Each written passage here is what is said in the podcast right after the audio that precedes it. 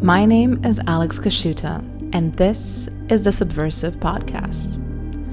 It's an excuse for me to talk to some of the most interesting people on the heterodox to heretic spectrum. Everyone from iconoclast philosophers to rogue scientists to real post BuzzFeed journalists and our true intellectual elite, Twitter anonymous accounts. In short, they're quite subversive. Enjoy.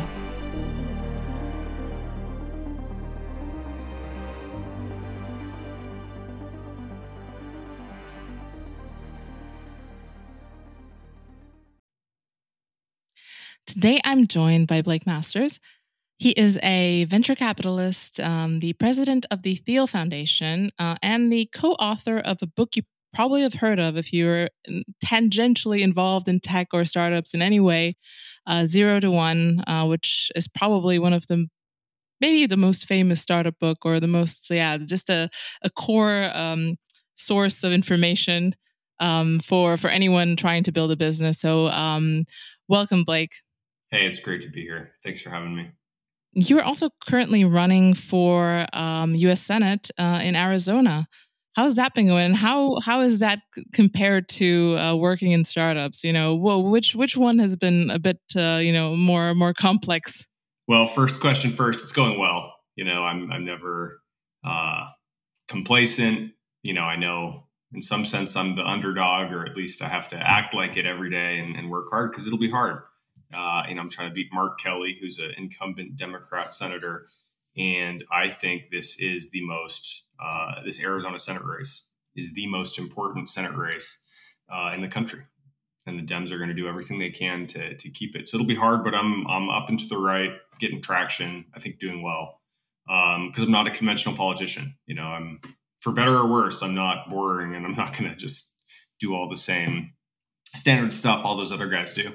But um, it is interesting. Like in so many ways, a campaign is like a startup.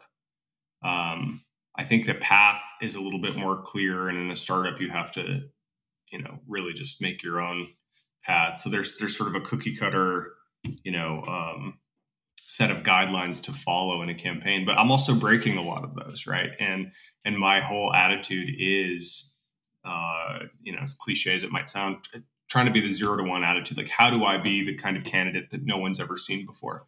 Um, you know, I don't want to compete with all the other guys who are running. I just want to transcend them. And that's my mentality. That's how I'm approaching not just sort of media and communications, but also fundraising, which is why I'm doing new and innovative things there. Ultimately, yeah, I can think of a lot of differences. Campaign is not quite like a startup, right? But but there are more similarities, at least the way I'm doing it. There's more similarities than than I would have even thought and so that's pretty interesting yeah that's i mean th- there's definitely a, a huge um, pool of of uh, efficiency that you can draw from from Silicon Valley. I mean, there's uh, politics tends to be um, tends to have kind of like traditional ways of of yeah, going about it, which are very much relationship focused. But I guess they're missing quite a lot of the um, the data part, the even even people management. I think there's so much stuff going on in Silicon Valley that you know the the campaign trail has never seen. So you're probably more, more well equipped than, than most to do that.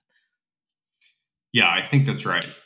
I think that's right, and you know, I guess we won't know until I win, but I do think I'm tracking to to do just that. And people are just tired of conventional politics, conventional politicians, right?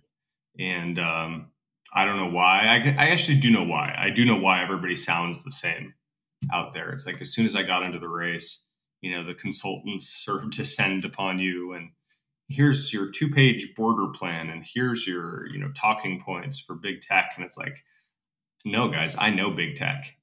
Like I know these companies, like how many people do I know at Facebook and Google? Um, I've I've observed how these companies have grown over time, and I've observed the pathologies and the things that don't work. And like I feel like I deeply know this stuff. And yeah, you know, I I, I think about like how can I translate my knowledge into you know good bits of communication to help a voter understand what the problem is, why I can be trusted to address it, and here's what we're going to do but it's not the consultant provided talking points. But most candidates, they're they're just like, oh, I want to run for Congress, I want to run for Senate, and uh, maybe they have an impressive background, but they don't They don't have that knowledge about politics generally, or you know, all too often about any specific thing. And so the consultants just give them the talking points, and they memorize the talking points, and everybody sounds like a robot. That's how it works. Yeah, yeah, that that that sounds like it. Yeah. Um, I can tell that you're not being fed talking points by the fact that you um, you have some some out of the box positions, which I've not heard many people uh, take. Uh, for example, CRT is anti-white. That's I've that's one thing that you know you you're the only person saying that in a in a stark way and saying that you know you're coming out with it and uh, and presenting that as a yeah as a, a self-evident thing. And it is a self-evident thing for anyone who who manages to you know muster the courage to actually point it out. So do you feel like that the fact that you're saying the unsayable you're noticing the unnoticeable uh, is that uh, has that given you an edge in your campaign or, or have you taken any hits from it? Um both but actually take far fewer hits than you fear.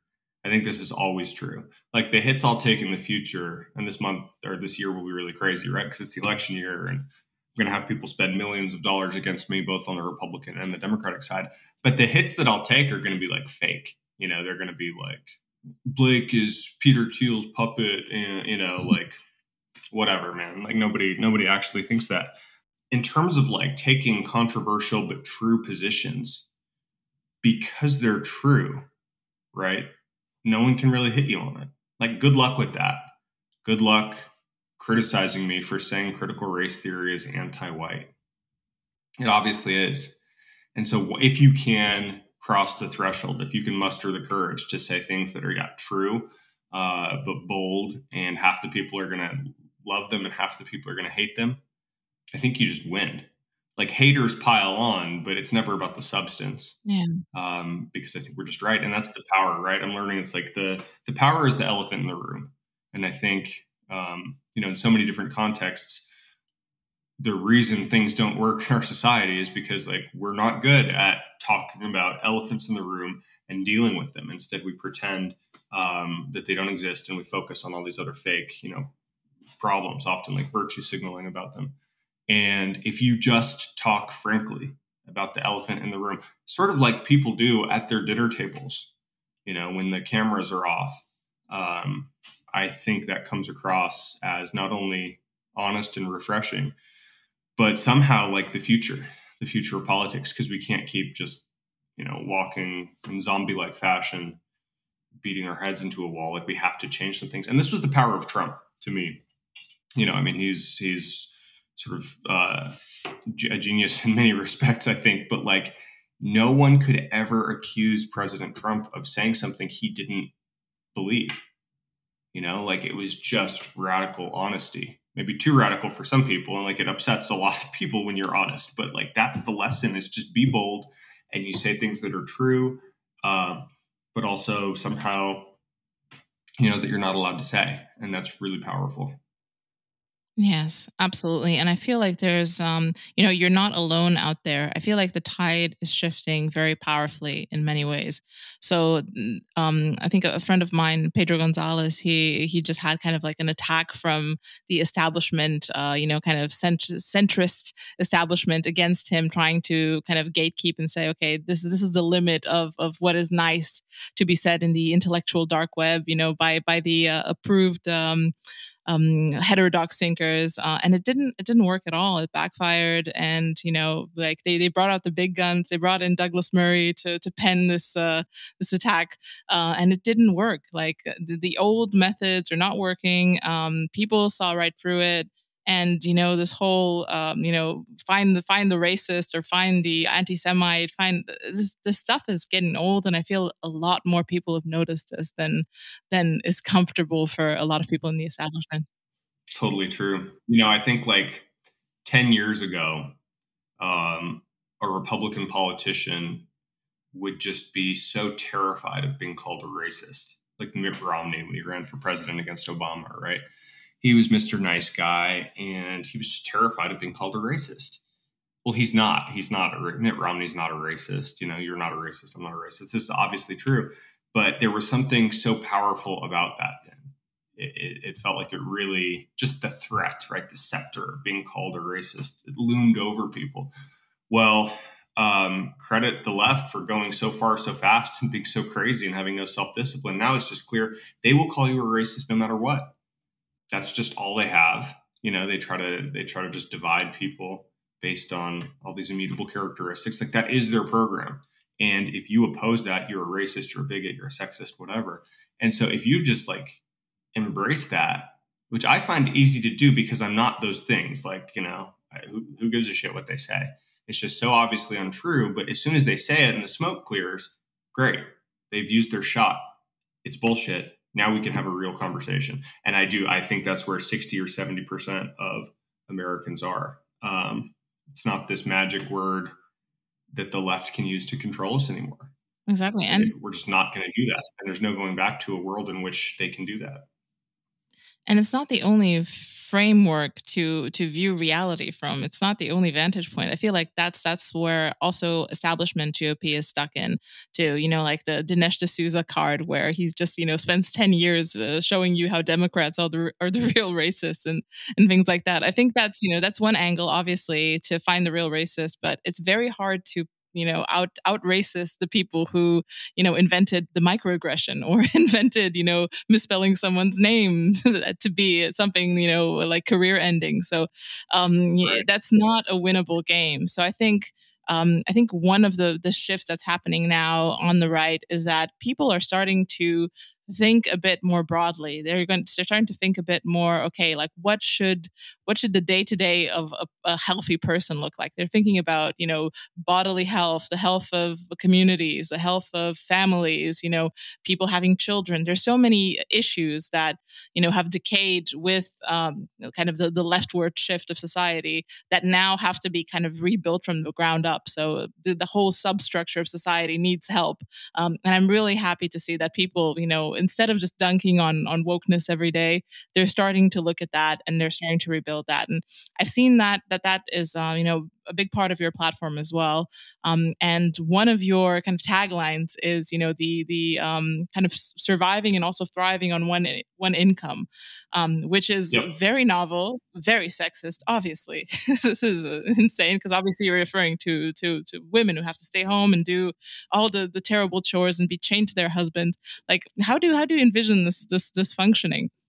Well, I do think there will be different models for it based on individual families, right? Um, I never said that I wanted women to stay at home and men to go work.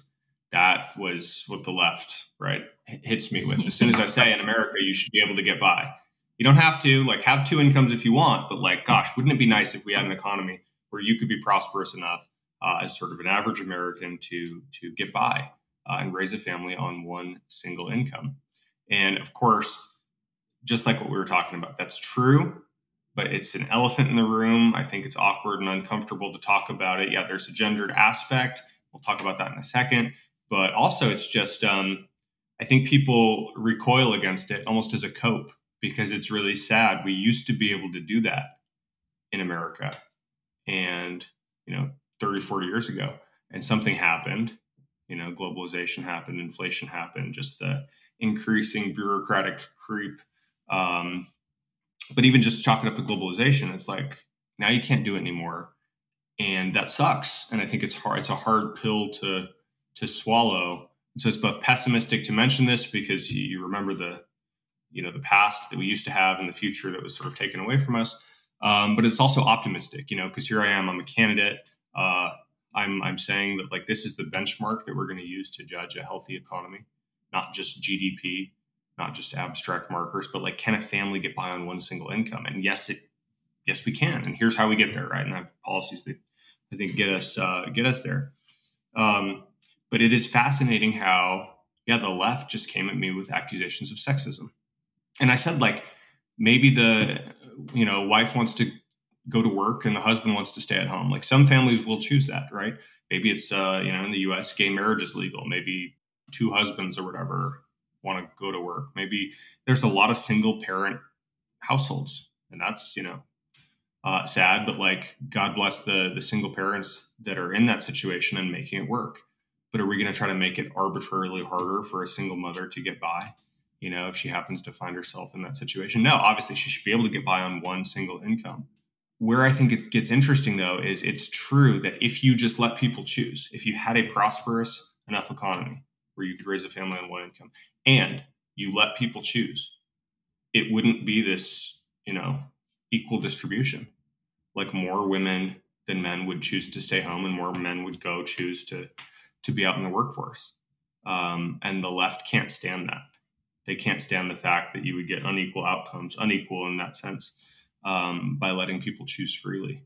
Yeah, that seems to be. And I, I think they just they, they just have to engineer that out of existence, right? They couldn't possibly. And it's this fake concept that yeah, you know, and that's why they need to propagandize that you know if you're at home, you are a slave to your children or a slave to your husband and no, the real noble thing is to get out and have a boss, of course, who it does it's most people actually don't find like the supreme meaning in life uh, at their nine to five job. But but that's that talk about the elephant in the room. That's the elephant in the room. The left can't stand that a whole lot of women on the margin would prefer to stay home and raise families and sort of you know do that traditional gender role. I don't want to force that on anyone, truly don't, but like people would choose that in greater quantities than choose it today if they weren't propagandized to get out in the workforce because you need to be just as equal to men, uh, or if or if they had the economic option to not have to work.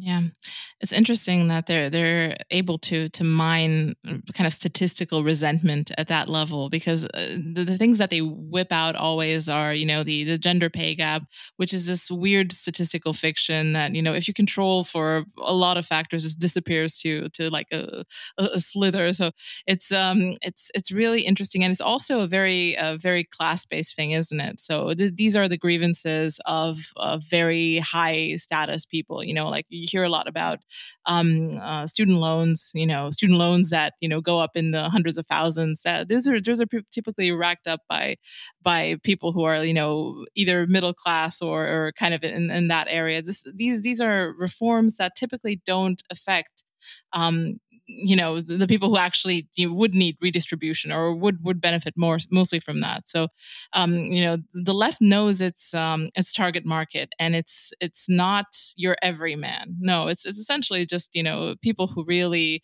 resonate with uh with the uh, with the, the core message uh, which yeah it's uh you know it's not for the for the woman who would choose to to stay home or you know that that's just a completely different um state of mind than than the core. Yeah, I mean, mostly they're going for for uh, women with one or two college degrees, right? But I mean, the AOCs, right? And she plays up having been a bartender and and all that. But I think where'd she go? Forget where she went. She went to a good school, but not great school.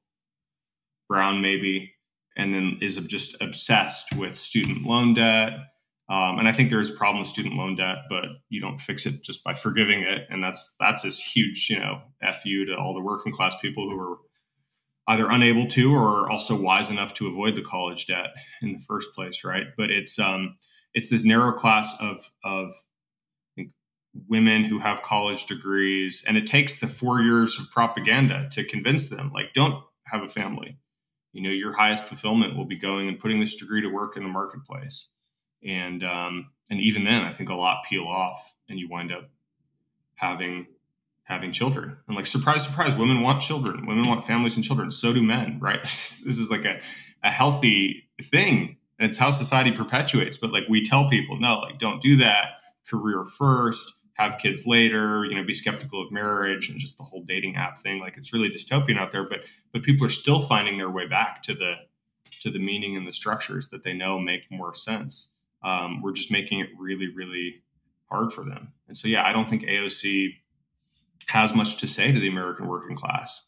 She couches all her language in those terms, but actually, she's speaking to like, you know, 36 millenni- year old millennials with no children and resentment because, yeah, I mean, they were lied to, but they also made the wrong choices for the last 15 years. Yeah, there's there's a lot of um, cognitive dissonance that you see in that in that group of people. Like there's it's very hard to walk back that lifestyle after a while especially as a woman. Um, if you've invested your best years in in pursuing you know the girl boss dream.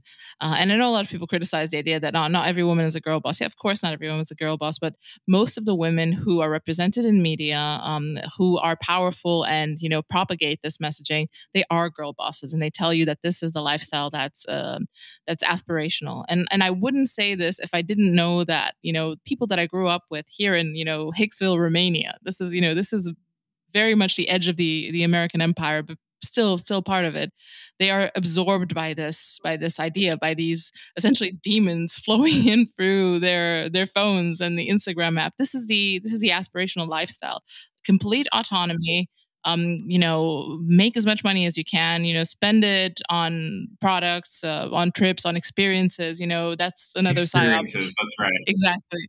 So they think the they're being so worldly not products, not products. No, no, no. You wouldn't want to participate in like, you know, industrial capitalism or something, experiences, you know, as if travel hasn't just become this um, fake, nicely packaged product. But yeah.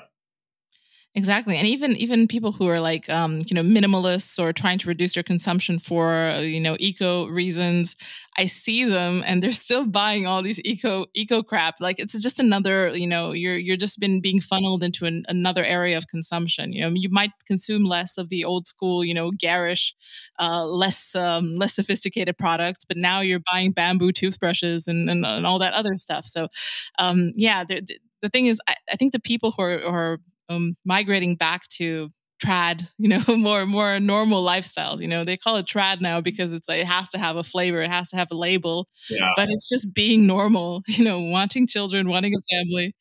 Uh, so it's those people kind of they've gone through the um, through the process. At least that that's been my case. I've I've worked in you know kind of the, the Silicon Valley offshoot, the the island that we have in London, and I've worked for a few platforms like startups and, and bigger platforms, uh, and I've done the career track, and I've seen you know I've kind of looked ahead, kind of um, modeled my life through through the career track and i thought yeah this this is this is not going to end well for me. So you know let's put a halt to this now um, and then i've i've you know i've become trad.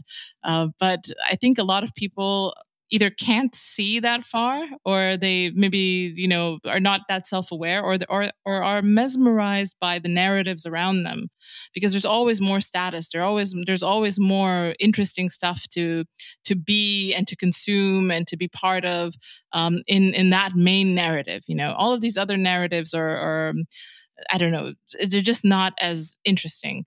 Um, and for example, if, if you're the kind of person who wants wants to have children, even if you're, you know, in a big city, uh, what that means is that you're going to have to cancel your life.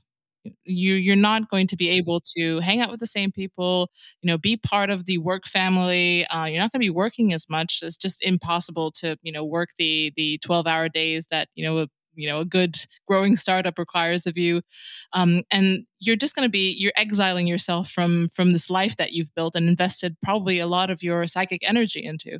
So it's I think that's that's a big a big problem for a lot of people that I know that you know it's just very hard to to wrest yourself out of the grip of this story of your life where you're the the architect you know the the designer of of, of an existence it really is hard, uh, and I, I sympathize. Like I, I know why it's hard, you know, and it's it's because I mean it's just liberalism, right? And that's what we're living under. It's in the water, so to speak. You know, um, when you're in, a, I think it's a bubble. Like it, you know, who knows how long the pendulum is, and and you know, do we get our reset moment here, sort of electorally in 22 and 24, or is this thing going to go for decades? And but it can't last forever because it doesn't work. And when you're in a bubble um, it's really hard to know you're in a bubble. You know, this is almost Truman Show stuff. And uh, and yeah, to me, I mean, it's just so clear. I mean, you put it well, but liberalism is just about rejecting and rebelling against all the unchosen bonds that you might have. Anything anything traditional is is suspect, right? It's this perennially revolutionary mindset. Um, but unlike you know Lenin, who okay, bad murderer, okay, but there was some intentionality, there was some competence, there was a there was a program, right? This is just, uh, I mean, in zero to one, we'd call it indefinite optimism, right? It's like there's no program, it's just it's just shut your eyes to reality, and it's me, me, me, and yeah, I'm the architect of my own life would be the would be like the little capsule version of it. But but people are just throwing away every uh, every obligation, every sense of responsibility, every opportunity to actually have new responsibility, right? Be responsible for something, um, and that's all. That's all going down the the drain. I mean, you see it right there in the birth rate here in America. It's just people don't want to be responsible for children or the next generation. They're barely responsible for their own lives in any sort of real sense, and we suffer for it. But I'm sympathetic because every single cultural program uh, tells people that that is good and the opposite is bad. And you know, I feel like we're living in a crazy world and things are just upside down. Um, but I'm optimistic that that we can break through with sort of healthier, healthier messaging and acknowledgement of reality. Because ultimately, you can't escape reality. Like it's it stays real no matter what's going on up here. You know yeah what what can't go on won't go on and i think that's you know that's the, the best kind of s- substrate that your campaign's built on you know just right. you know, noticing noticing hard. Um, yeah. Which they want to make illegal right? They want to make it but but again i like our chances here because people are pretty commonsensical and pretty reality based if we can just break the spell Exactly, and um, I think one of the you know the, the, the big parts of this spell is um, is kind of the, the, nature of technology, and kind of the even even broader than that. You know, the, the combination of you know uh, Nick Land calls this a techno capital. It's you know the the the capital power technology and technology powered capital um, in the direction of just this constant improvement. It almost has a life of its own. Um, and you know, people talk about the algorithm on a tech platform, like even even the distribution of money globally, and you know how that works is is has a life of its own. There's a there's essentially just you know, I, I used to work for a big um, a big tech platform, and the whole company was just one big A B test. That was everything was draw driven towards the A B test, you know, just the button colors, copy, everything was that was what we were doing. Everyone was feeding into that. Uh, and that was how we made our money. And I've noticed working in, in the field that that's essentially how everyone makes their money. Uh, and this is just a, a, small example of that. But, um, you know, the whole thing is, is kind of driven into the direction of limbic capitalism. I think that Helen Andrews had this idea where, you know, things are created to to tickle your limbic system, which is not your neocortex. It's a bit deeper down, and there there are these phenomena that are just communicating with you on on, on a different level, um, and in no you know uncertain terms enslave you. And the, the more likely you are to be enslaved, the more likely they are to enslave you. Um, and I mean, you come from this world. You know, you've you've dealt with uh, with a lot of people. You know, Facebook is a big uh, big uh, creator of limbic capitalism. You know these people. I mean, is there a way to to manage these forces, uh, even in private, or is there a way to politically corral them? I mean, this is obviously a huge question, but uh, this is something I think about every day. Like even in my interaction with technology, it's it's uh, it's a hard thing. Like these are these are these products are made to um, to make you pay in one way or another. Right, right. Um, yeah, I mean, it's a fascinating set of questions. I do think that it's possible to corral them politically. I think we need to. Um, I'll sort of give you my my views on that in a second, but I will preface it by saying, like, I don't think we can fully corral them. Like I think the world, I think the world would be better off if Facebook and Twitter didn't exist, if hyper network sort of uh, information sharing like that didn't exist, at least in real time, right? I think there's some good things about Facebook. You know, you can catch up with the grandkids when you live a thousand miles away. Although it's like, why do you live a thousand miles away? Like, live right next door to them, right? That's lifestyle design. But but okay, not everyone can do that. So so there's obviously some benefits of of Facebook, but um, but people sort of know that the costs are really quite deep and you're not going to be able to corral all of those and um, like i don't think we can just make facebook illegal and shut it down um, but i think that would probably in some sense be like the socially optimal thing so i'm looking you know when i get in the senate it's like i do think we need to meaningfully restrain big tech and i'd focus sort of first on censorship like it's crazy that they banned president trump uh, from the platform while he was president, right? Or Marjorie Taylor Greene. And, uh, you know, they, they trot out experts and data that shows that allegedly there's no sort of partisan slant to the discrimination. But that's that's just not what I see. Like I, I think they they do it for political reasons, and that should be banned, right? We should treat them like common carriers and literally make it illegal with hefty fines if they are discriminating against uh, basically anybody um, for their political views. And I think you can do that to a big company without risking sort of over regulating business. It's like if you're a genuine, huge 50 million user plus communications utility, you are a free speech platform, period. Uh, election interference, I worry a lot about what Google and Facebook, we know Facebook does it, right? They ripped the Hunter Biden laptop story off the internet. I think that one act of corporate censorship, like that swings hundreds of thousands, if not a million votes. And that's the election right there. Um, to say nothing of all the other funny stuff that that probably happened, but like that's election interference. Why is Facebook allowed to do that, right? And then Google, of course, can subtly do it, and that's even more dangerous because we don't see if Google is changing their algorithm. So I'd focus on those things, but like I do think we need to focus on the addiction problem. I think big tech, like they know what they're doing, right? I mean, you know how it works. They employ psychologists to try to to inform these algorithms and make that make the the stuff as addictive as possible. And all these people who I know in Silicon Valley, like eh, who build these products, they don't let their own kids play with them. You know, they're not going to give their three year old son an iPad and just like off to the races. You know, and I don't do that for my own children. Um, but they do that intentionally, and they know, in some sense, they're inflicting that scourge on Middle America. You know, it starts to look a lot like tobacco which maybe we overregulated when we figured out there was a problem, but at least we did something. Um, gambling, you know, we we recognize it as some kind of vice, requiring of regulation and guardrails. But right now, it's just complete laissez-faire with big tech, and I worry a lot about like how much time are children spending on this stuff? What does the infinite scroll and Instagram do to a, a teenager's brain? You know, especially teenage women. And I think Facebook even has the internal studies on this, right? Like at least they did internal studies, but still it shows that like this stuff makes people depressed and in many cases suicidal. And they keep it going and you know, they say they don't serve targeted advertising to children, but I'm pretty sure they do. And I think that's that's really messed up. But here's the frustrating thing, even if you made them common carriers and you know, you you basically found a way to make sure that they weren't influencing elections and you tightened up sort of uh, how they were able to interact with and advertise to children. You still have these platforms. You still have them. Feels really hard to go back to, to the pre-networked world. Um, and there would be costs associated with that. You'd lose the benefits, but but it almost just feels impossible. And so you get these flash mobs, you know, something happens, there's police video cam in Minneapolis, Minnesota, and then all of a sudden London is like burning down because people are rioting, right? And I don't, I mean, definitely from an evolutionary bio perspective, like our brains are not made to to understand and take in information in real time from thousands of miles away and channel that into some partisan mob reaction.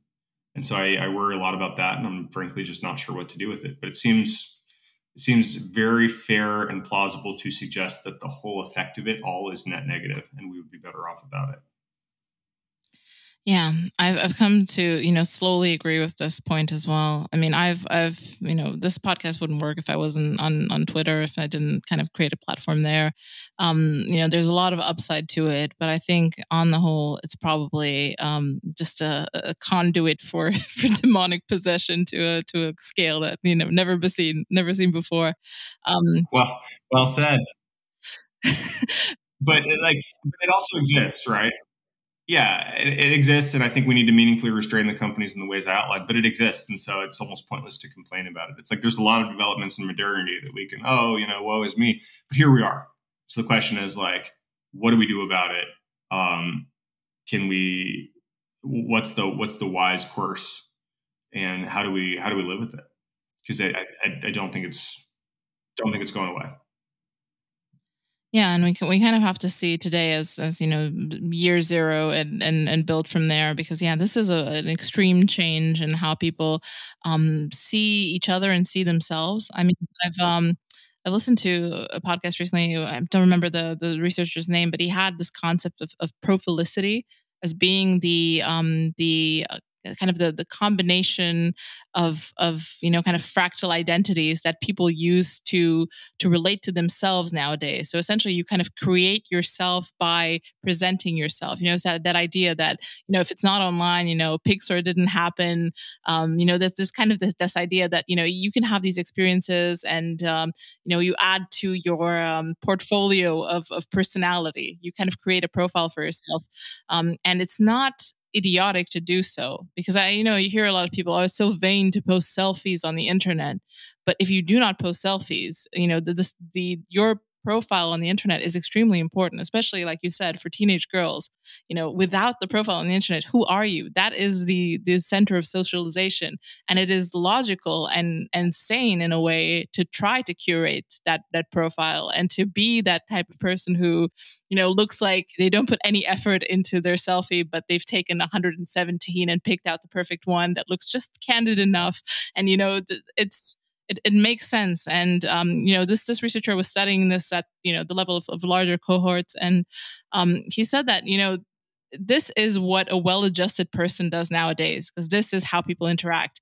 And it, it, it is a bit it is a bit scary because we're, we're already at this point. So this is essentially where we take it from. Whatever changes we have i don't think there's a return button on this one. So you know this is unhealthy for a lot of people but this is also how healthy people engage with each other so I, I don't know, you know, what, what to make of that, you know?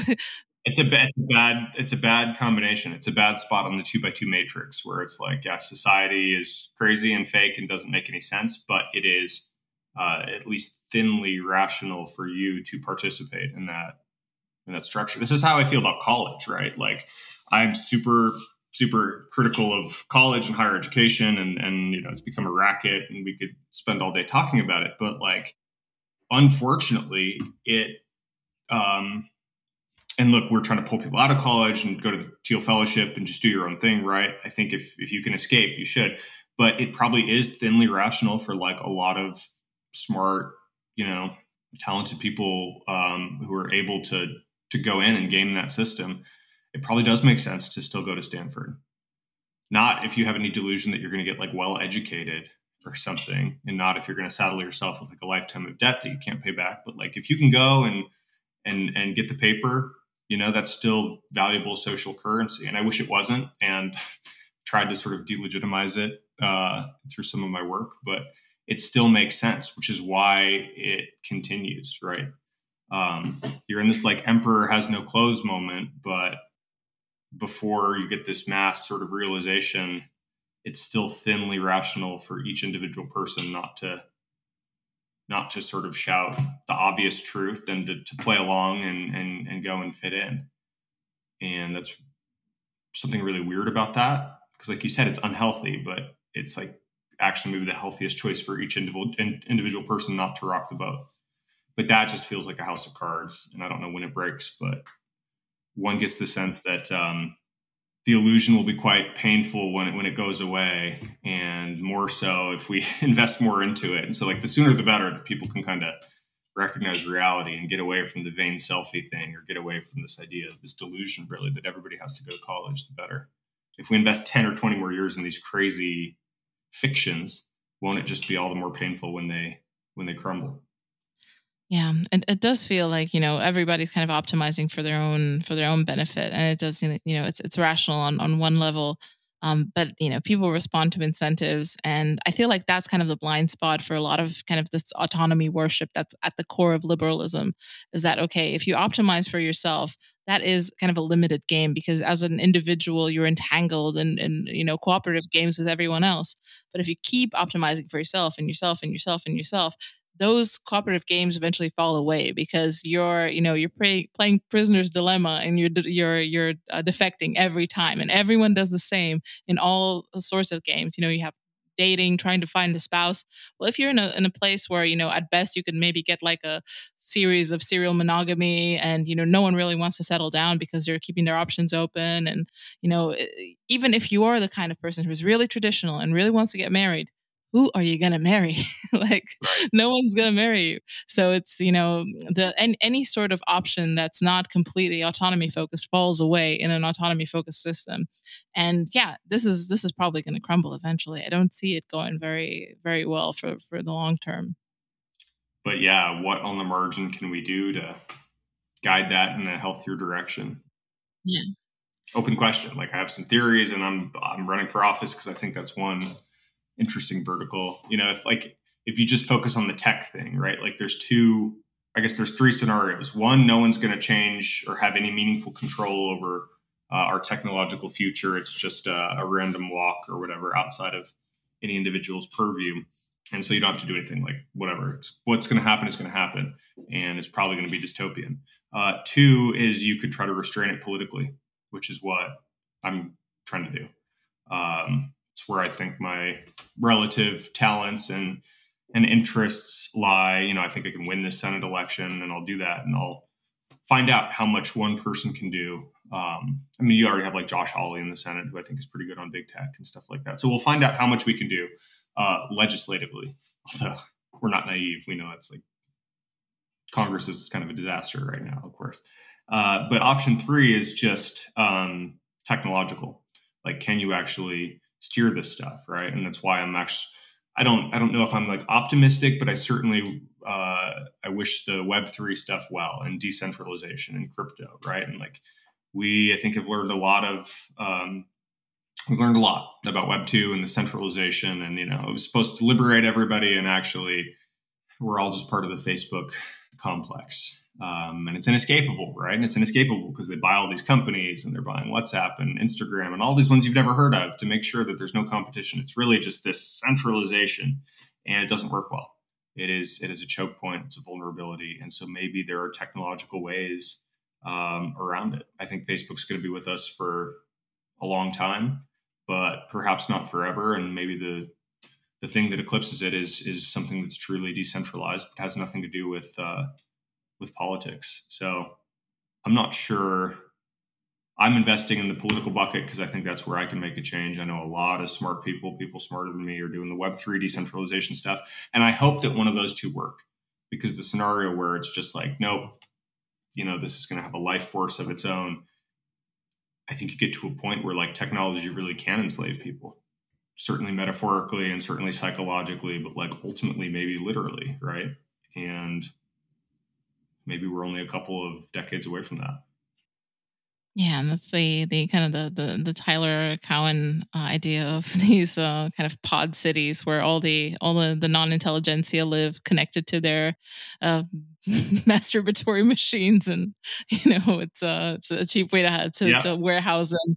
Um, yeah, I mean, yeah, that's one way one one form of slavery that's not recognized as such, but but it is definitely or just like you know the intermediate case that that you know some of our friends on the internet like to talk about is living in the pod and eating the bugs and you know just more of a just halfway between where we are now but dial up uber eats and netflix and boutique strains of marijuana getting delivered to your door and they'll they'll keep everyone docile and under control and uh, I, I, I think that's bad. I think most people think that's bad, but I don't think most people feel like they have any agency in um, helping create a world where that's not the case in 10 or 12 years.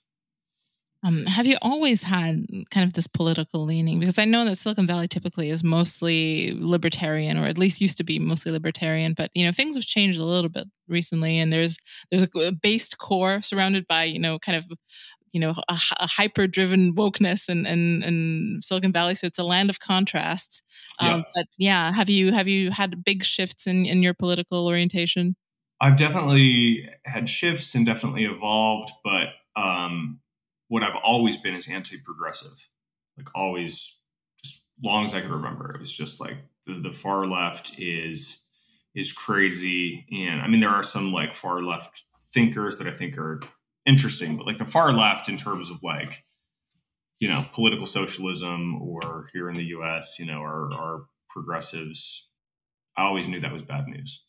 Um, and so I've always been been a man of the right in that sense. But you know, I did the Ayn Rand thing and then became very libertarian in high school, college. Milton Friedman, Austrian school, Murray Rothbard, And I think that foundation is super important. Um, I'm glad I have it.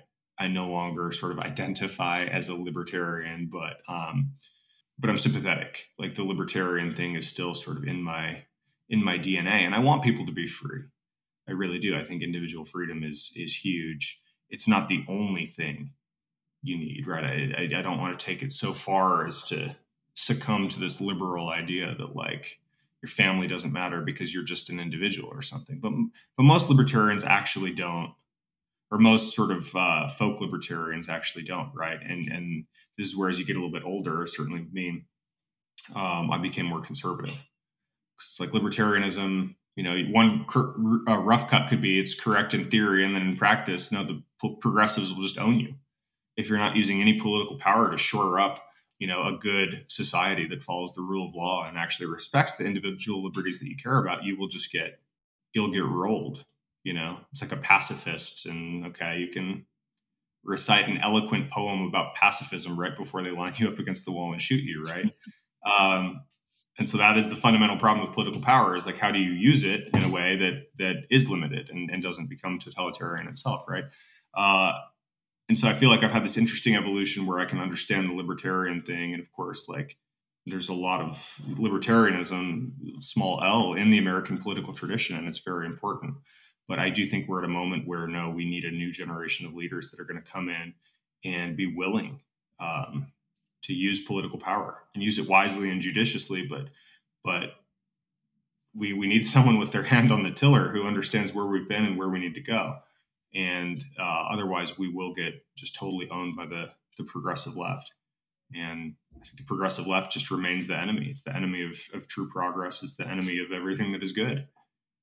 I've seen um, a lot of people have actual experience with with business and and what in the market actually looks like become much more nuanced in their in their relationship to to libertarianism. I feel like a lot of people who don't really exactly know how business works uh, and maybe have you know went to the DMV and saw you know the, this complete disaster there think okay yeah, government shouldn't be in charge of anything.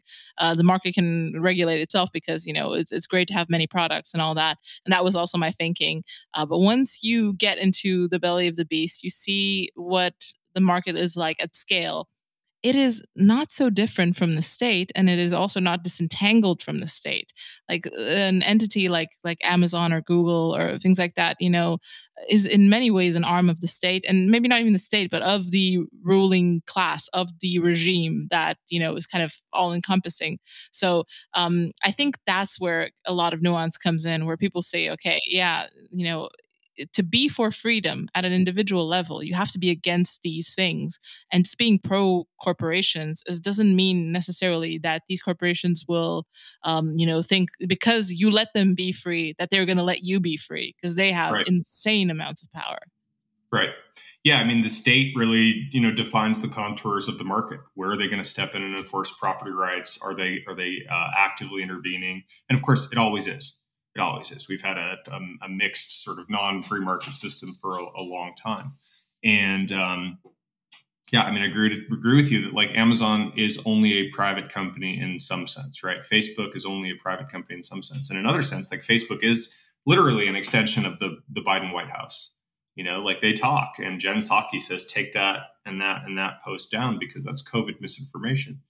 And then they hang the antitrust hammer over Facebook, and Facebook doesn't want that, and so they comply, right? And that's this fusion of of state and corporate power. Maybe it's not quite appropriately called fascism, or that feels somehow wrong, but but it's bad. It's it's definitely bad, and it has nothing to do with the free market, right? And so, no, I think it's worth being anti-corporation in that sense.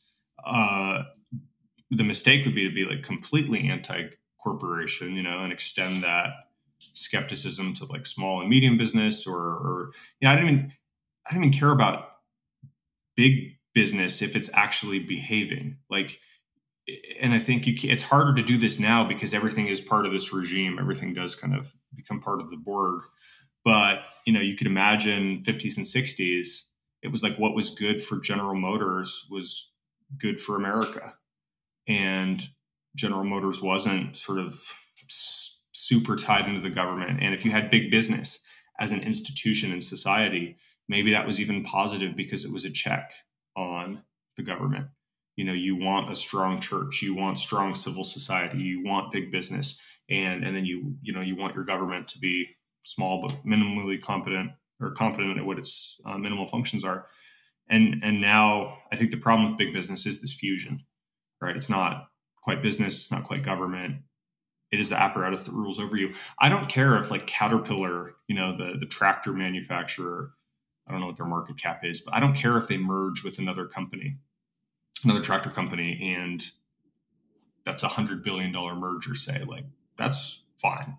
As long as they're not uh, you know, we have an antitrust framework to deal with this. As long as they're not going to like jack up the prices and like mess it up, I don't mind that kind of consolidation or that success at that scale. But when you get to things like pharma, when you get to things like network monopolies that are controlling the flow of information in our society, um, I think they're just so much more tangled in with the government and the the ruling apparatus, the regime, or whatever you want to call it, that that we have to look at those from a different regulatory lens. Otherwise, again, we just get owned. And so it's complicated to unpack all this stuff. But that's why I do think it's like important to approach it from a pro business, pro market perspective. Because I think if you just get the hammer out and start smashing companies, like you know, things really things really will break in in bad and painful ways. Like I don't I don't want to do that at all. But we also just can't be like laissez faire. It's all capitalism. Whatever happens, it's all capitalism, you know. And then you look like an ostrich burying your head in the sand, like unwilling to pay attention to the consequences. And the consequences are immense. You know, the consequences are in five or 10 years, we'll be in the pods eating cricket meal or whatever. and that's bad for everybody. Yeah. And I think a lot of people are blind to the fact that, you know, if you have uh, laissez-faire economics you know the, the state grows in parallel with that because um, you know the, the, market makes certain demands on the population. Like for example you know you move where the jobs are um, you know that kind of displaces people that kind of creates these areas that are economically deprived or no one no one necessarily needs to create jobs in those areas. So the people remaining there are going to be um, you know in poverty. There's going to be all sorts of you know social decay um, you know laissez-faire whatever you should you should move you know that would be like the libertarian response to that you know go where the jobs right. are um, i mean if the jobs are you know in, in mainland taiwan i don't know if you right. if you're yeah if, bangladesh yeah exactly that's that's where you know the shoe manufacturer is moving you know what are you doing? So um I, you know and essentially the state has to step in to provide services and you know, to increase welfare to you know essentially yeah take over the protection of this underclass of people who have fallen through the cracks because they're not they can't be productive anymore competing with whatever big, big business wants to do to to optimize cost.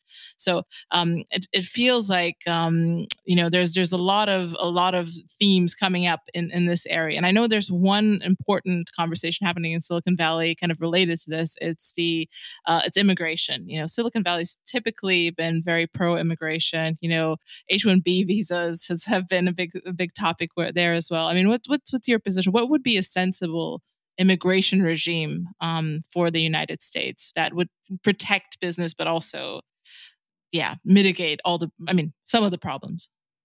Yep.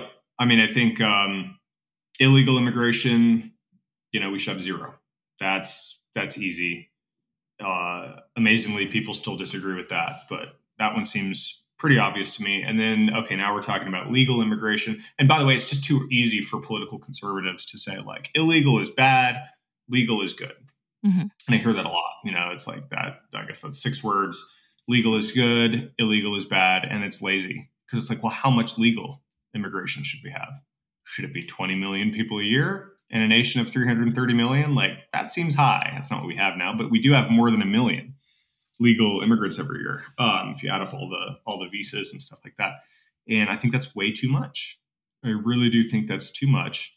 One gets the sense that it's not quite the right set of a million people either. Like I do want the best and the brightest to come in every year, and I mean it might be a tough debate, but but this is a debate that you would want Congress to have right? Like literally, how many immigrants should we take this year? Uh, who should they be? Where should they come from? What skills should they have? And what's the argument for for why their presence in America is going to make make things better for Americans? Um, and that's the litmus test of any good immigration system. But right now, like just in the H one B context, um, I think we take like eighty thousand H one B visas a year, and I've come to see it as like corporate welfare for Google and Facebook at this point. Like, of course, they would rather import tens of thousands of people from India to, to do these software programming jobs for less money than they would have to pay, you know, uh, a US worker. And if you just develop this mentality, so I get it. Again, it's thinly rational from Zuckerberg's perspective. Like, of course, he would want this. It's just better on the balance sheet but it's it's definitely worse for the country. And this is where it is up to policymakers, it is up to Congress, right, and the president to uh, to provide the guardrails. To me, it's like parenting almost. Like I can blame big tech, and I absolutely do, but they're like children that are going to behave in all sorts of different ways, testing the limits. And if you don't discipline your child, you know, and do it firmly and with love, not in an out of control way, but if you don't like set the limits, then they're not going to stay within the limits. Then there is no limit. And that kid is going to become a terror and a tyrant, right? And if it's just complete laissez faire, do whatever you want, let's have, un, you know, and you see this push in the Congress right now. Uh, the left wants unlimited H 1B visas, they want unlimited caps uh, for, for many classes of, of visa. And if you if you offer that up, it's like no shit, businesses will take advantage of it but maybe it just should be off the table because maybe businesses and and you know our own education system maybe we are responsible for making sure that our own human capital that our own people are developed and that we have the education and skills that are going to make people successful in in the workforce so that they can have a job in america so that they don't have to move to bangladesh right? Because countries are real. I, I guess i would start by saying we should probably take like 200000 instead of a million and then really drill down on those 200000 and like who are they? Where do they come from? I suspect like the O-1 sort of exceptional, talented, you know, best and the brightest visa. Maybe there's like 20 or 30,000 of those people we should take every year. But I don't think there's a million of them.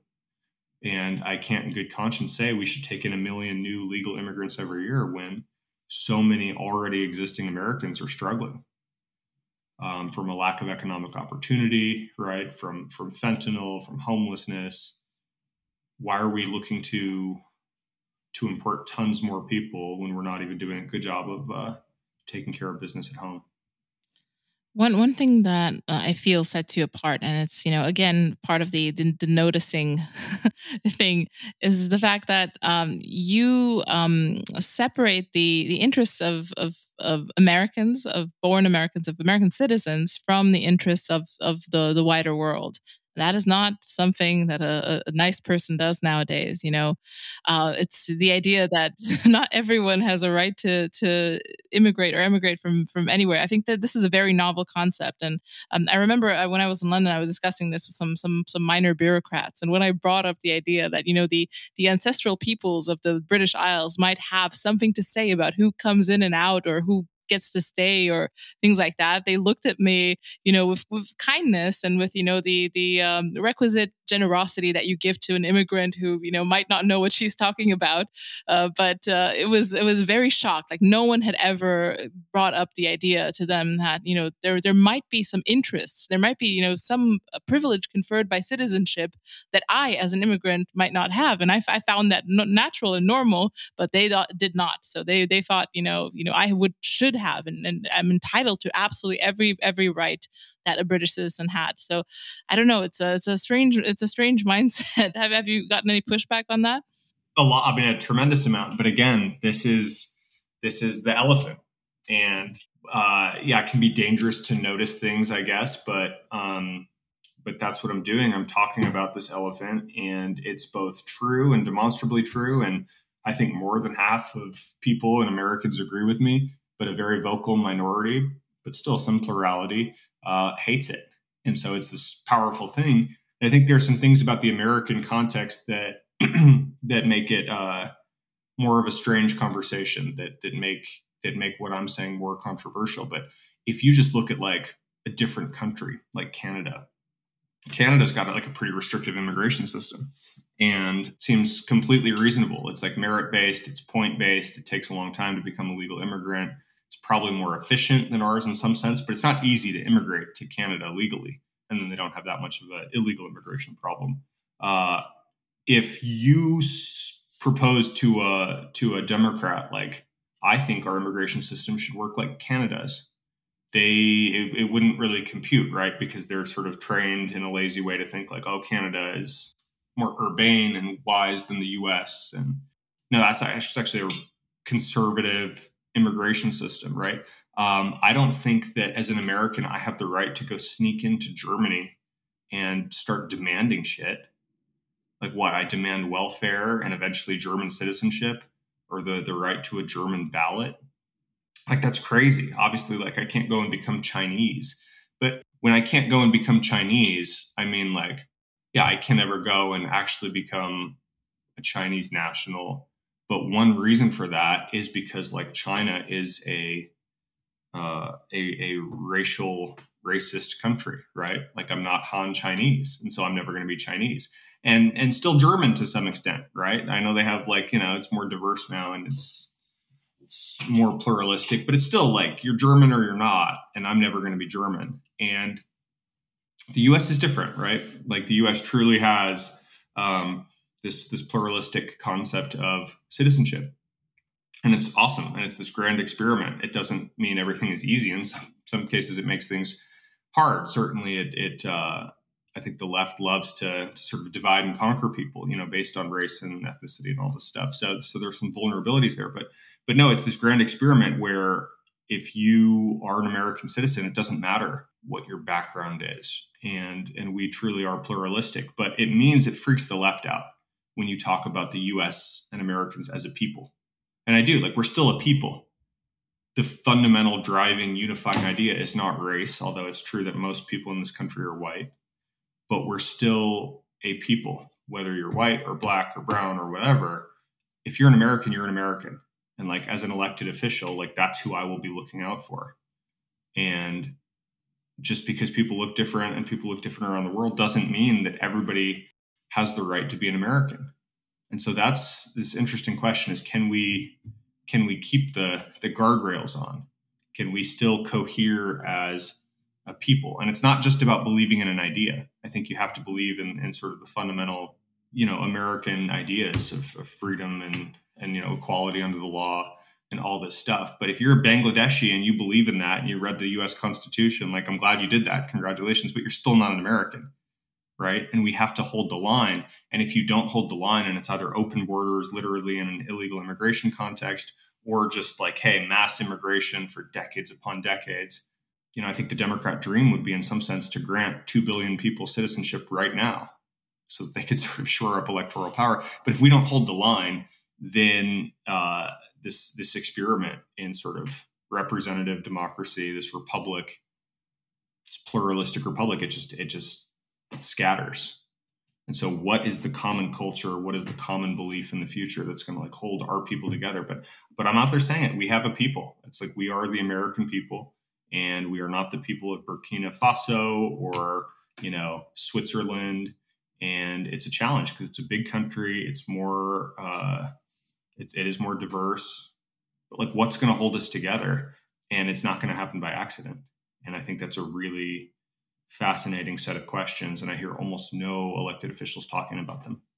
There there seems to be an, an idea that you know all, all of this isn't important. It's all about kind of material you know what can the state do for you? And uh, you know everyone can have their own culture and live side by side and the only relationship that matters is that between you and the state. And you know uh, if, if you're cared for by the state that's that's about it. And we can just live parallel lives but um, unfortunately that's just just not that's just not feasible like I, I really don't see and, and essentially that's also a big part of why I moved out of the the, the UK um, it was just unsustainable to be so self-hating it's just consuming the, the the social capital so fast that I just it just doesn't work. Yeah. And that's what I see on the left is a whole lot of self-hating. Like I truly think that the left is ashamed of America and it's not just that they you know look at certain things in our past and say that wasn't good and we need to make sure that those are gone and make them better they view it as um, as having invalidated the whole the whole project it's like they don't believe in America. They don't want it to exist in any recognizable form. I think at the extremes between a political progressive uh, side of the spectrum, they don't believe in nations. They don't believe in countries. And you know, because if you have a nation and you have a country, you have to decide who's a part of that and who's not. And, you know, one word for deciding is the nice word. Discriminate is the other word. You are discriminating against every citizen of Indonesia by not letting them become American. But it's like, okay, I guess that's what we're going to do because we are a nation, right? And so it's the it's the rule of law, and they don't like that, and they they would rather it, you know, be some international order. Because again, if your relationship, if the only relationship that matters is between you as the the liberated individual and the state, then it doesn't matter if you have a nation or if you just have, you know, if you're being ruled from Brussels by a bunch of bureaucrats, um, which in some sense would be techni- you know, technically more efficient. But like that's a dystopian hell world. And if you can actually shore up and have like meaningful countries that actually are different from one another, and that's true diversity, right? Celebrate that difference. Don't try to homogenize everything and make everything the same like I know what future is better. I know what one I prefer. I know what one Americans prefer. But somehow we're like sliding down this path where everything's internationalized and borders are porous, and it's just globalization uh, writ large. And left unchecked, I think that's going to be a disaster. There's also a movement in kind of the same um, vein to um, to say that you know it takes a village to to raise a child. I keep hearing that from from a lot of people that you know the, the family is kind of the, uh, the, the smallest tyranny. You know, the smallest unit of tyranny, the smallest unit of oppression, um, uh, the smallest place where you know children might not get the the proper instruction of being you know and, and the universal individual, and you know they're, they're not worldly enough. You know know the parents are not worldly enough to, to teach the children. I mean you have you have children um, and you've also been outspoken about the the crt debate. Um, i mean uh, how do you see see this playing out? Especially for example if if you know crt is now illegal let's say in in all state it, it is illegal how would that be enforced? Because it feels to me like you know the people who, who are in the schools teaching they they don't even need a curriculum to tell them that CRT is what's on the menu. They're they're very much uh, immersed in, in that mindset, you know. So you know the, the teachers union has has a politics. Um, you know how would how would that be? You know how would CRT be exercised or that or that idea? You know, right. Well, I mean, I do think we need as much sort of decentralization and localization, um, local control of, of schools and education as possible.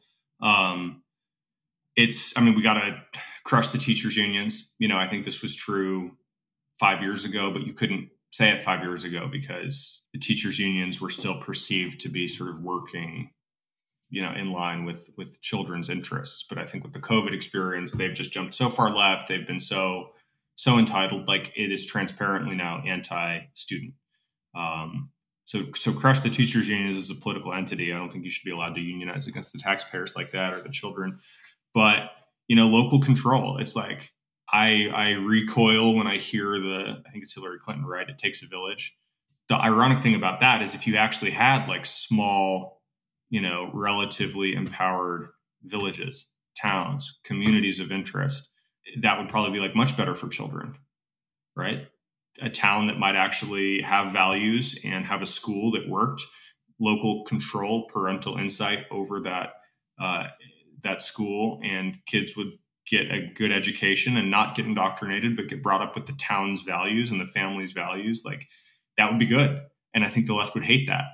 Like they don't really mean it takes a village. They don't want like a they don't want America to be this array of of really cool towns and villages with local character and flavor. And no, they want everything homogenized and centralized. When when when they say it takes a village, they mean like we want our top bureaucrats at the Department of Education to like run your shit and to like, you know, co-parent your kid. So I'm yeah, that's my plug for villages. Down for for cool decentralized villages. Uh, but but you are seeing this attack on the family and conservatives get made fun of every time we talk about it. But it's it's it's just true. Like left wingers hate the family, uh, whether atomic or extended, because it's one of those unchosen bonds, right? And they're obsessed with teaching young people that everything their parents, you know, believe, everything their dad or granddad, you know, fought for in World War II is racist and retrograde and follow us to the path of enlightenment. And I think your point is wise that that is very decentralized at this point. We should ban critical race theory, but to pretend that those one or two page bills solve the problem when the problem is cultural uh, would be an error. And I think localities, municipalities need to take back their schools and basically like, you know, you probably promote the top 10% of teachers and you probably have to fire the bottom 30% like right away, the idiots and the ideologues. And I think there's a lot of them. And you're not supposed to say that because you're supposed to pretend that every teacher is a hero. but no, I think like there's some really good teachers, there's mediocre teachers, and there's bad teachers. And it's the job of the teachers' unions to homogenize that, to blur the lines, to pretend that everyone is the same. And they're not. But like you used to be able, a hundred years ago, if you were in a one-room schoolhouse in America, you were getting a better education than the average American student now.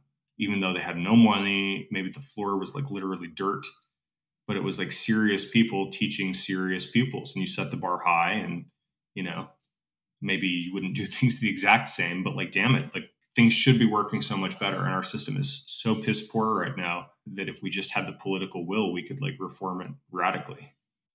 Yeah yeah it's uh it's it's one of those uh you know there's no other way to put it it's it's a clusterfuck and it's the same it's the same situation all over all over the world and um I mean, the decline in standards, the you know, the, the, kind of this this idea that you kind of you want to universalize, you know, expand in that direction, you know, really has ruined the Romanian schools used to be much better during communism. I'm sorry to say it because there's it's just you know a stricter standard. There was more local stuff, and there was interregional competition. We had this thing called the Olympics. I was part of them. I mean, post communism, but we still had like remnants of the communist system. And then you would just go excel in one thing, and I went to like the National Biology Olympics and we all would nerd out on whatever biology and stuff that we were interested in. But it was just like a, a thing that was really motivational. But now I see uh, my niece, she goes to school now here, and it's just, it's exactly it's exactly like in the US and that's why you know I'm interested in all this stuff um, you know the same the same um, you know mimetic viruses stalk the land here as well you know there are trans kids in you know Hicksville Romania all this stuff they were there weren't any like 2 years ago but now there are like yeah so it's it's it all comes through um, I guess I don't know Instagram TikTok I have it's just I keep bringing up these anecdotes, but I know women obsessed, you know, like this the same girl boss women, they have the same problems, the same ideas because they come they they're piped in hot for all of these these media channels, and uh, it's also high status to be interested in all this stuff. You know, it's very high status yep. to you know think about Black Lives Matter and you know be interested in social justice and all this stuff, um, and it's, it is nuts because there are no black people in Romania. Like literally, you know, a fraction of a fraction of a percent. All more reason to to really just make that your yeah yeah it's it's it's really strange so anyway yeah i'll i'll i'll put a pin in that we might we might continue that another time. I want to ask you as the last question the question of the show this is a question everyone gets on the show um, do you have a um, subversive thinker you know living or dead could be a writer could be even a business person uh, that you think people should um, look up look into know more about that's you know underrated and and would um, yeah would influence people in a good direction subversive thinker that's underrated. Yeah. Uh, I'll probably get in trouble for saying this. Nah, I mean, I'd, I'd say, how about like Theodore Kaczynski? Good, good one. Actually, yeah. Uh, probably not great to be talking about uh, Unabomber while campaigning, but um, and look, I shouldn't have to say the obvious, right? Which is like he's a terrorist. He shouldn't hurt people, obviously. Of course, but his book is pretty good. But, well, yeah, I mean, and there's a lot that I disagree with, right? Like this is not an endorsement, but like there's a lot of insight there. There's a lot that is is correct. Like, um, again, I you heard me say 20 minutes ago. I don't think we can go back. You know, I think I think his understanding is like, you know, what is it? Industrial society has been a disaster, and you know, he wants us to blow it all up and go back to it's almost like David Graeber like, or no, John Gray, I think. It's like we'd all be better off if we were just like deer in the forest, right? Well, that's not what humanity is, and we build civilizations. And you know, I'm a I'm a business guy, I'm a capitalist. I think so. I don't endorse all of it, but like some of the criticisms of industrial society, and I think he you know he wrote before the rise of modern social networking and and hyper networked connectivity. But I do think there's a lot about the stuff that's like degrading and debasing, and yeah, uh, just fiber optic pipes, right? High bandwidth for the transmission of these memetic uh, mind viruses, right? Like the first thing that came to mind was Girard when you said that, but I don't think he's subversive enough. But you combine Girard and Kaczynski with this sort of modern social networking and like, yikes, things are really kind of out of control here. And if I remember his, um, his, I mean, he's sort of like a left wing eco terrorist in some sense, but he, he had a lot to say about the political left. Oh, yeah. And about how they all have uh, inferiority complexes and fundamentally hate anything like goodness, truth, beauty, justice. It's a politics of, of envy and resentment. And, you know, like I said 10 minutes ago, they're ashamed of America. And so I remember reading that. Like everybody should read it. And what do you agree with? What do you disagree with? But, uh, but he was thinking, and I think he qualifies as subversive. So, yeah, there, there's certain certain kinds of knowledge that can break a certain type of person. And I feel like maybe he, you know, he looked into the abyss a bit too too deeply because yeah, yeah, I mean, if you think it through, if you really, you know, play out the the the iterations, yeah, you get to something really dark and I think he yeah, he went too far. Yeah, man. John John Gray, who I think is not a terrorist, I think he's just a British political philosopher, yeah, right? Philosopher, yeah. I remember reading, uh, I think, Straw Dogs or something, and it's like maybe he looked into the abyss a little bit too too intently too. So like without endorsing that stuff, I do think it's it's interesting and stuff that most people don't read. Yeah, absolutely. I, I always recommend John Gray. He's he's excellent. He's still a liberal though. I think he looked so hard and then he he stepped a bit back before before jumping. So yeah, he's you know kind of tried to hold on to his, sanity somehow. Uh, but yeah, definitely recommend it. And I think I don't know if if um, Kaczynski was recommended on the show, but I've definitely talked to some people about Kaczynski. So he's one of the people that keeps coming up because yeah, like you said, people should read the book, especially if you're interested in liberalism. I think he starts with just a huge evisceration of the of the liberal mindset of you know the over socialized you know individual. Yeah, it's uh, it's a really good book. So yeah, definitely recommend it. Um, if you are in Arizona somehow, listener, please do support Blake, vote for Blake. Um, please do uh, do as much as you can to uh, to um, propagate this new generation of uh, of politician. Um, an outsider, you know, the underdog mm-hmm. uh, in, in, in the best of ways. So I'm really happy to have you on. This has been really great. Um, and is there any place that I should point people toward how they can support you, watch, listen? Yep, my website is blakemasters.com and I'm on Twitter until they kick me off at bgmasters. Excellent. Yeah, we're we're always on on borrowed time on Twitter. Most people who come on this show, uh, but yeah, thank you so much. This has been this has been awesome. Alex, great to see you. Thank you. If you like what you're hearing, want to see where I take it, and maybe want early access to episodes, bonus episodes, access to the AMA, or you just want to support the cause of dissident speech or my work in general, head to my Patreon at patreon.com slash aksubversive. Your donations are what keeps the lights on and makes the show possible, so thank you.